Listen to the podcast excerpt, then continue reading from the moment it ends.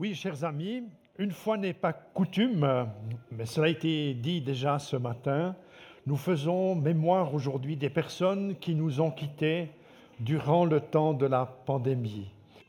En fait, pour la foi chrétienne, faire place au souvenir est une démarche qui est importante. En fait, parfois on l'oublie, mais euh, nos fêtes chrétiennes, par exemple, elles sont greffées à une longue histoire. Et avant les fêtes chrétiennes, elles existent toujours. Il y a encore les fêtes juives. On pourrait dire le peuple de Dieu de la première et de la seconde alliance sont rythmés. La foi est rythmée par le souvenir des interventions de Dieu durant l'histoire. Et nous nous trouvons actuellement, après, après Vendredi Saint et Pâques, devant les prochaines fêtes qui sont l'Ascension et la fête de la Pentecôte. Dans les églises évangéliques, le souvenir euh, que nous célébrons en plus de ces fêtes, il est relativement mince, relativement limité. Parfois, nous nous souvenons chaque année, je dirais, de l'ouverture d'un lieu de culte, ou bien nous avons l'habitude dans, cette église locale ici d'avoir une fête de reconnaissance, c'est le quatrième dimanche euh, du mois d'août, qui, est célébré en fait depuis, depuis l'existence de cette communauté locale il y a 33 ans. Et puis, euh, cela dit, nous restons certainement plus prudents euh, quand il s'agit d'énumérer la vie de, personnes qui nous ont précédés durant les cultes. C'est un peu moins la pratique des évangéliques, mais j'aime euh, aussi rappeler que c'est en lien avec la réforme où on avait comme un peu écarté, on pourrait dire, le souvenir des, des personnes qui avaient été béatifiées pour, c'était le souci des réformateurs, pour ne pas encombrer la prière et la relation, la foi au Seigneur.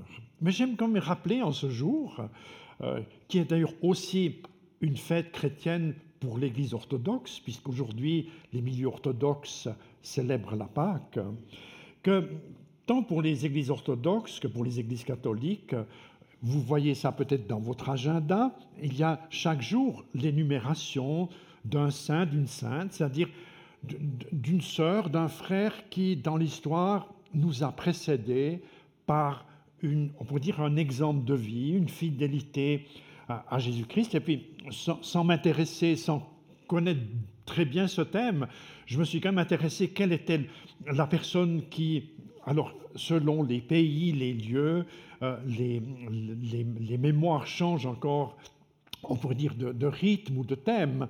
Mais par exemple en Suisse, aujourd'hui, le 24 euh, avril, on, commémore Saint Fidèle. Saint Fidèle a été un, un juriste et un, qui est devenu moine et qui a été euh, mis à mort euh, en raison de sa foi catholique par des protestants ou grisons. Donc ça ne s'est pas passé dans un pays très lointain, chez nous.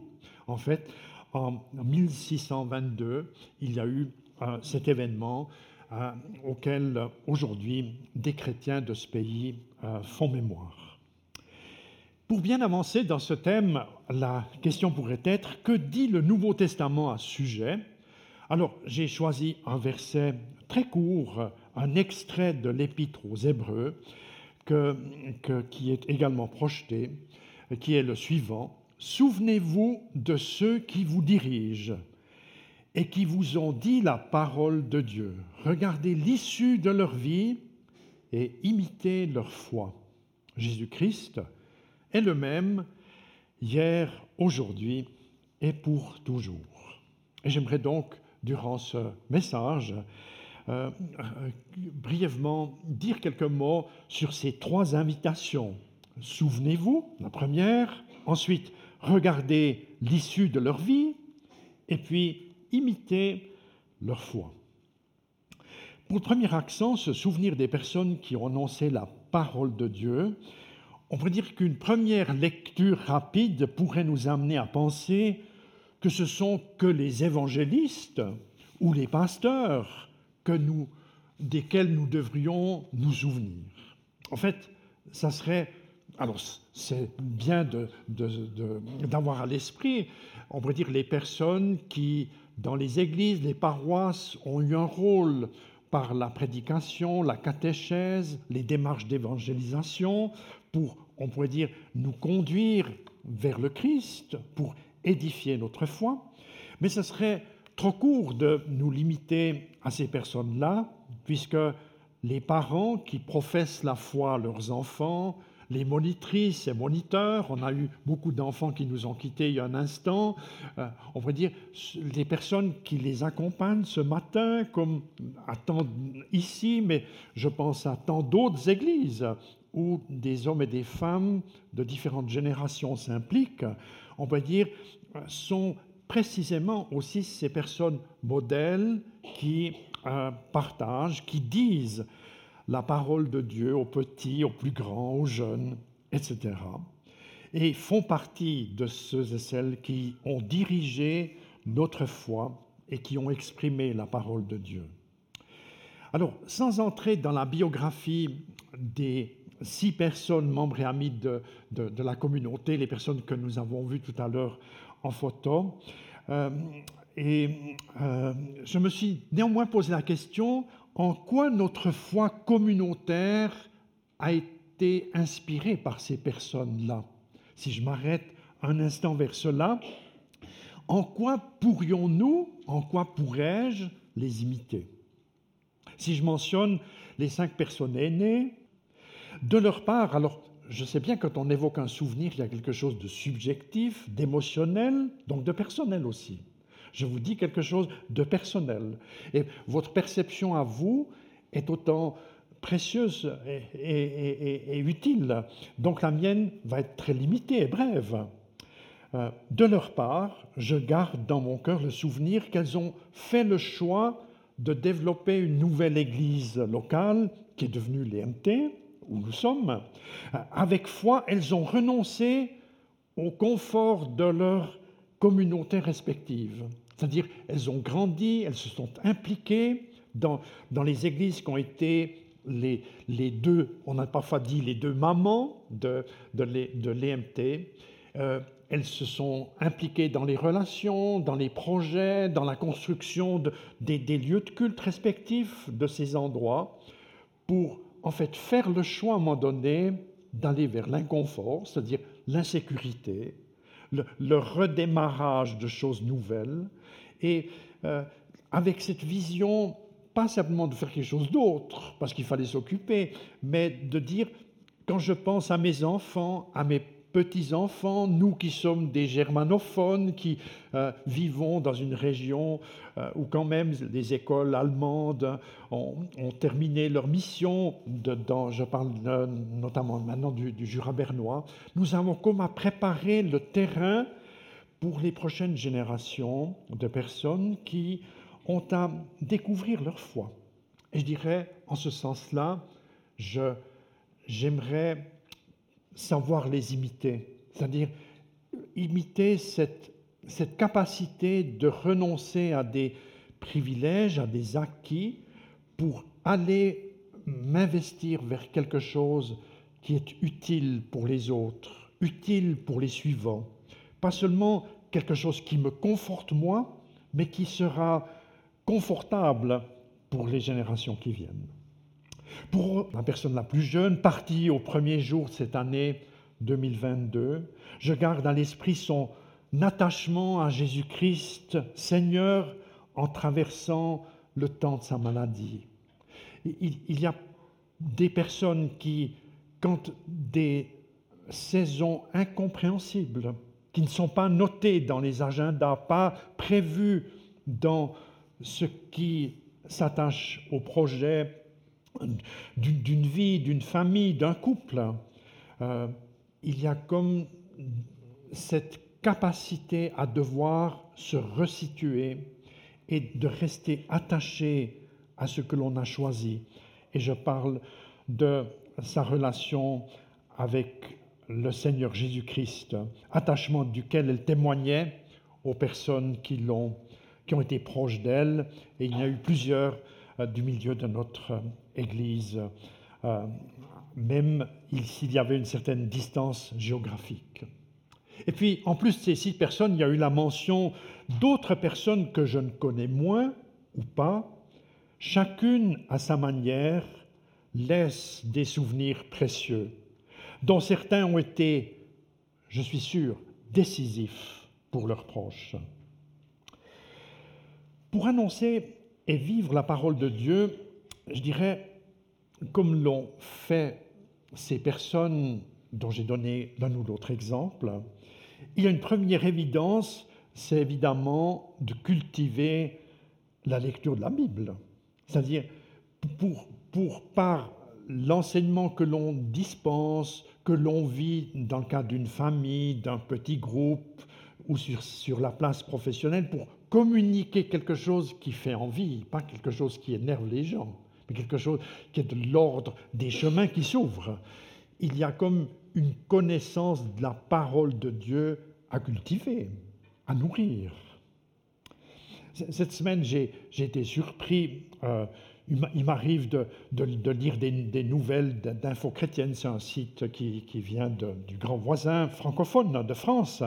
Euh, il, y avait un reportage sur un rapport qui venait de paraître ces derniers jours euh, par la, la Société biblique des USA, où on signalait sur la base d'enquêtes, de, recherches, alors les Américains sont doués faire des enquêtes et des statistiques, hein, plus que nous.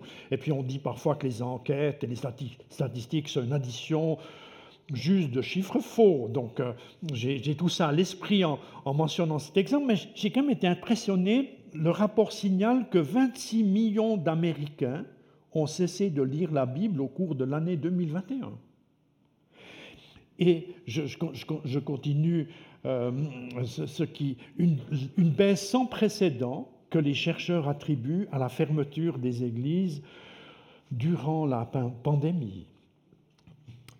Enfin, la seule bonne nouvelle du rapport, la fin du rapport précise que l'intention n'est pas de jeter le trouble chez les chrétiens, euh, c'est plutôt de poser un point de départ qui, est, euh, qui qui permettent de se poser les bonnes questions, par exemple. Qu'est-ce que Dieu m'appelle à faire? Comment collaborer avec le Seigneur pour avancer vers des projets utiles Oui, pour communiquer et pour se placer nous-mêmes dans la volonté de Dieu. Donc, c'est un peu la question que je note pour nous tous. Euh, noter l'importance de cultiver ma lecture de la Bible. En fait, il y a mille manières de le faire. Et c'est pourtant important de, on pourrait dire, de se nourrir de cette parole donnée par Dieu au fil du temps. Je relève un deuxième point. Il s'agit de regarder l'issue de leur vie. Regarder la fin de la vie des gens. C'est un peu étonnant. J'aimerais commencer par une remarque. Cette précision ne nous invite pas à juger les gens. Il est mort comment? Est-ce qu'il était dans la foi? Est-ce qu'il a prononcé une prière? Qu'est-ce qu'il a fait durant les derniers années? C'est pas ça. Et, d'ailleurs, j'ouvre une parenthèse, je vais la fermer dans, dans une minute. J'ouvre une parenthèse d'une page sombre de l'histoire de l'Église parce que un peu avant le début du Moyen Âge, début du Moyen Âge c'est le 5e siècle, un peu avant le 5e siècle, il y a eu dans l'Église d'Afrique du Nord ce qu'on a appelé le donatisme. C'est une hérésie. Cette hérésie, elle se basait sur le verset qu'on est en train d'examiner ensemble, c'est-à-dire examiner la fin de la vie des conducteurs. Et le donatisme, le, mot donatisme vient de Donate le Grand, qui était un évêque euh, de, Numibie. Numibie, c'est une région d'Égypte. Et il avait développé une thèse qui était la suivante.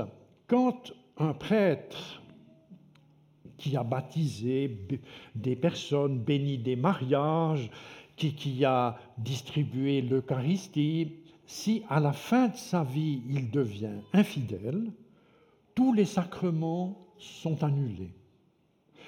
Donc vous, vous imaginez j'allais dire, le péchi que ça donne. Hein? donc Ernest Geyser, à la fin de sa vie, on estime tout ce qu'il a fait. Il faut, donc il faut vous marier, il faut vous faire rebaptiser. Enfin, là où je suis intervenu, il faut faire des enquêtes, comprendre.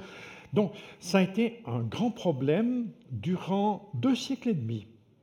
Si vous vous intéressez à l'histoire, durant trois conciles, l'Église catholique romaine a dû s'occuper de ça. Et pour éradiquer le problème, à un moment donné, il a fallu même communiquer, décider, eh bien, les prêtres adeptes ou les évêques adeptes du donatisme qui vont, c'est-à-dire répéter des baptêmes, répéter euh, des consécrations, eh bien, on va les mettre à mort. C'est la décision d'un concile. J'arrive au bout de mon illustration pour dire, si je l'ai choisi, c'est pour dire que pour l'anabaptisme, ce que je viens vous dire, ça a une certaine influence, puisqu'en 1525 à Zurich, hein, quand il y a la réforme avec Zwingli, et puis le début de l'anabaptisme, les, les, premiers qui ont rebaptisé des personnes adultes alors qu'elles avaient été baptisées enfants, le donatisme et les conclusions du donatisme ont été reprises pour on pourrait justifier ce qui a été entrepris à l'époque, ici en Suisse. Donc, je ferme ma parenthèse pour dire que parfois des, anciennes réalités de l'histoire euh, infectent et affectent nos, nos réalités quotidiennes. En nous souvenant des personnes qui nous ont parlé de la parole de Dieu, c'est-à-dire celles qui ont ouvert euh, les chemins de la foi, alors que nous étions enfants ou adultes ou en difficulté de vie, eh bien, on peut comprendre qu'il n'y a pas que leur bouche qui parle, mais aussi leur vie. Et, c'est important. D'ailleurs, les personnes qui nous observent sont attentives à cela. Est-ce que ce que tu dis, est-ce que ça correspond avec tes gestes Pas que nous devions être parfaits, mais il faudrait qu'il y ait un minimum de cohérence. Les, chrétiens se font quand même assez souvent interpeller si en plus le fait d'être voleur, tricheur, menteur, etc., on est encore fidèle à l'église le dimanche matin. Hein. Il y a parfois des, comme des, petits liens qui se font parce que monsieur et madame tout le monde attend quand même qu'il y ait une cohérence avec la vie qui parle parfois plus fort que ce qui sort de la bouche d'une personne la fin de la vie, encore ceci de particulier, la fin de la vie qui parle, c'est que les sécurités que l'on se donne, la santé est une sécurité, la, liberté de mouvement est une sécurité, le, fait de cultiver un large réseau social constitue une sécurité. Je pourrais énumérer un tas de choses. Mais quand tout cela disparaît, c'est comme si les priorités profondes du cœur émergent, ou continuent, je devrais dire aussi, continuent d'émerger.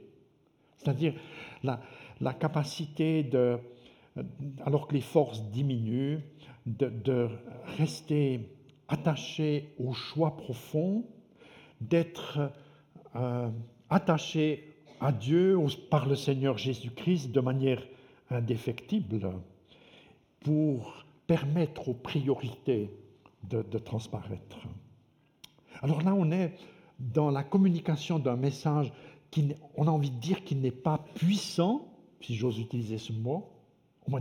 On, pourrait dire on est extrêmement faible. Mais le paradoxe, c'est que dans cette faiblesse extrême, il y a une puissance forte qui se dégage.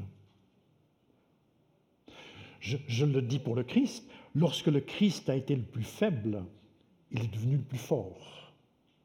Et c'est comme si parfois nous qui sommes croyants, qui sommes disciples, nous sommes comme associés à ce programme qu'on ne choisit pas, qu'on n'aime pas, que je n'aimerais pas, où Dieu, dans, dans sa sagesse, dans ce qui nous dépasse, nous associe sur un chemin où nous sommes comme en corrélation avec ce qui a été de l'ordre de sa souffrance et de sa force de résurrection aussi. Donc c'est l'invitation à comprendre que la fin de notre vie va laisser une trace, euh, une trace qui parle. Et ça a été abordé, par exemple, hier dans cette salle ici, il y a quelques personnes présentes ce matin qui étaient euh, présentes lors de ce lancement de, la nouvelle association pour la relation d'aide chrétienne de la région qui, qui s'appelle l'Étincelle. Et puis il y avait un orateur, euh, un psychologue, euh, Dr Manfred Engeli, qui, qui a apporté deux, réflexions, une le matin, une autre l'après-midi, enfin des exposés pour ce travail qui, qui concerne cette association Étincelle. Et puis tout d'un coup, il a, dit quelque chose qui, va bien avec la prédication de ce matin. Il a parlé du texte de Éphésiens 2.10, où l'apôtre Paul dit, je mentionne, que nous sommes créés en Jésus-Christ pour les œuvres bonnes que Dieu a préparées d'avance.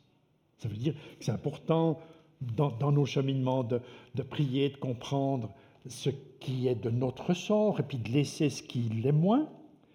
Puis il a ajouté pour lui-même, une de mes prières est de demander au Seigneur que la fin de ma vie soit une œuvre préparée par lui. J'ai trouvé joli ça. Que ma vie soit une œuvre préparée. Bien sûr, cette œuvre préparée elle va venir soudainement, peut-être plus vite que prévu, ou de manière inattendue, mais qui est comme quelque chose qui entoure cet événement, qui pointe sur la foi qui m'habite. Donc, nous sommes invités à saisir ensemble que la fin, la fin de ma vie laissera une trace qui parle. Puis je vais vers le troisième accent, imiter leur foi. La foi en Dieu, quand on parle du mot foi, la foi a une première signification générale, puis j'aimerais commencer par la rappeler. Euh, il s'agit d'une attitude d'une personne qui place sa confiance en Christ en comptant sur lui seul pour tout ce qui concerne son, salut, son avenir. Je pourrais développer ça, le pardon de ses péchés. C'est le Christ qui œuvre euh, en cela. Et nous sommes associés à cette œuvre, nous sommes bénéficiaires de cette œuvre au travers de la foi. F-O-I. Et c'est un attachement profond de cette personne au Seigneur. Et puis, il y a le mot foi est aussi utilisé sous d'autres formes dans la Bible. Euh, on pourrait dire qui où, la, foi a un sens plus particulier. Par exemple, la foi qui est associée à un miracle. Hein, pour, pour, demander les miracles, ce n'est pas quelque chose de l'ordre mathématique ou logique où on demande et on reçoit toujours sous la forme demandée, demander un miracle, évidemment que nous, nous, y sommes invités ou, ou, nous, y sommes associés par moments, et il y a comme une réponse de Dieu qui peut être différente que la prière formulée. Et puis, je pense encore que, au, texte du Nouveau Testament qui mentionne que l'Église, les chrétiens, par définition, euh, sont des personnes qui marchent par la foi, c'est-à-dire qui ont une compréhension d'un autre ordre que simplement euh, le fait d'être euh, humain, le fait d'être terrien, le fait d'être limité à quelques années de vie ou quelques instants de vie ici-bas. en fait, dans le prolongement du texte de ce matin, nous comprenons qu'il y a pour trouver la foi, cette foi qui sauve en Jésus, il y a comme des modèles qui vont nous y aider ou nous y encourager. Et le, terme de ce matin est fort, hein? imiter leur foi. C'est d'ailleurs pas la seule foi que l'on trouve, la seule foi, F-O-I-S, hein, euh, dans le Nouveau Testament, euh, cette dimension de l'imitation. Euh, Paul dit Imitez-moi comme moi-même j'imite le Christ dans 1 euh, Corinthiens 11, verset 1. Dans quel domaine sommes-nous invités à imiter la foi de ceux qui nous précèdent? J'ai envie de dire dans les domaines qui vous auront marqué. dans les domaines qui spontanément jaillissent dans votre cœur, dans votre esprit, lorsque vous pensez à quelqu'un qui a été déterminant sur, sur votre parcours de vie. En me préparant, j'ai repensé à, à mon grand-papa, le père de mon père. Quand j'avais 10 ans, j'aimais beaucoup être dans sa cuisine. Je préférais sa cuisine que celle de ma mère parce que les bouts de fromage dans sa cuisine étaient plus grands que ceux dans la cuisine de ma maman. Enfin, c'est pas que ma maman était rare, pas, du tout, mais, j'avais remarqué un petit truc à l'âge de 10 ans, donc euh, profite tant que ça dure. Et puis, mais ce qui était plus intéressant que le fromage, c'était en fait les, conversations autour de la foi. Il m'a raconté comment, quand il y a eu le réveil en 1900, comment il avait vécu sa conversion, où il avait dit la première fois à Jésus-Christ, je veux t'appartenir. Il avait fait ça sur un tas de foin. Parce qu'on coupait le foin, et puis il fallait descendre du foin, du tas pour les bêtes. Et puis il se disait, là je suis seul, je suis bien, je, vais m'agenouiller ici pour donner ma vie à Jésus. Hein, il n'y a pas besoin d'être dans une chapelle. Euh, enfin, si on fait la chapelle, ça va aussi. Ou dans une église, ou dans une cathédrale. Euh, je me souviens comment il, m'a raconté comment il priait pour trouver sa femme. Ça m'a aidé pour trouver la mienne. En fait, euh, il y, a, des modèles qui nous parlent, qui nous sont utiles. Et puis il y a aussi des modèles qui, je dirais, qui nous enseignent dans, le sens contraire. Il y a, des, choses que, les gens que nous admirons, qu'ils aiment, puis on se dit, mais là, oui, là, il s'est un peu brouté quand même. Euh, euh, mais, ça nous aide aussi. Euh, il m'arrive de dire que le roi David, il a pris son métier droit avec Saül, son beau-père, par la négative. Hein, grosso modo, ce que Saül a fait pendant que David était stagiaire chez Saül, il fallait faire le contraire. C'était plus ou moins juste. Enfin, je résume, je résume en disant comme ça. Pour dire que quand on nous sommes invités à imiter, à comprendre, à regarder, d'ailleurs l'être humain, il apprend par imitation. Regardez les jeux des enfants. C'est une imitation des activités humaines des adultes. Des guerres, des courses d'auto, des, on peut dire des, des, compétitions de qui est le plus fort, euh, dans toutes sortes de domaines, etc. dès qu'on est tout petit, on aime imiter les plus grands.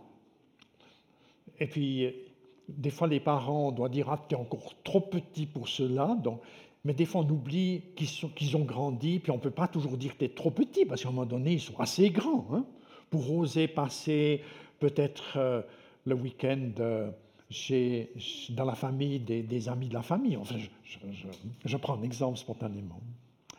Question quels sont mes souvenirs reconnaissant des personnes qui m'ont conduit vers Dieu? Là, j'aimerais juste faire une petite pause d'une minute où, je vous inviterai comme ça à, à repenser cela un, un instant, peut-être à dire dans votre cœur, merci Seigneur pour telle personne qui m'a encouragé, qui m'a aidé, qui a fécondé ma vie, ma foi. Je vous laisse méditer ça un instant. J'arrive à la conclusion. Alors, je choisis de l'exprimer à partir de ce qui clôt le texte choisi euh, pour le souvenir, où il est dit Jésus-Christ est le même hier, aujourd'hui et pour toujours. En fait, beaucoup de chrétiens qui connaissent un peu la Bible savent ce verset par cœur. Et puis si vous avez des bouquins de théologie à la maison, euh, quand on, on, est dans des chapitres qu'on appelle de Christologie. La Christologie, c'est l'enseignement sur l'œuvre de Jésus-Christ. Alors, en Christologie, on aime citer le fait que Jésus-Christ est le même hier, aujourd'hui et pour toujours. Ce qui est intéressant, c'est que ce verset très connu, il n'est pas évoqué dans un passage de doctrine. Parce qu'il y, a des passages de récit, des passages de doctrine, des passages poétiques comme les psaumes, etc. Ici, il nous est donné dans un passage d'encouragement, d'exhortation à vivre notre foi au quotidien, et c'est là que c'est dit. Donc, il faut, quand on cite des versets, c'est bien des fois de, voir un petit peu d'où on les sort. Alors, j'aimerais justement conclure avec cela. Nous, je comprends que dans son contexte, Jésus-Christ est le même hier, aujourd'hui et pour toujours, veut dire qu'en regardant les gens, en me regardant, en me projetant vers l'avenir et en posant le regard sur les générations qui viennent, Jésus-Christ ressuscité est vraiment le même chez ceux qui nous ont déjà quittés. Il est le même pour aujourd'hui, nous qui vivons notre chemin de foi. Il veut être le même, et parfois nous avons encore un peu à découvrir cela. Et sera toujours le même pour les personnes qui, dans les temps qui viennent, lui feront confiance. Que Dieu bénisse sa parole au milieu de nous. Amen.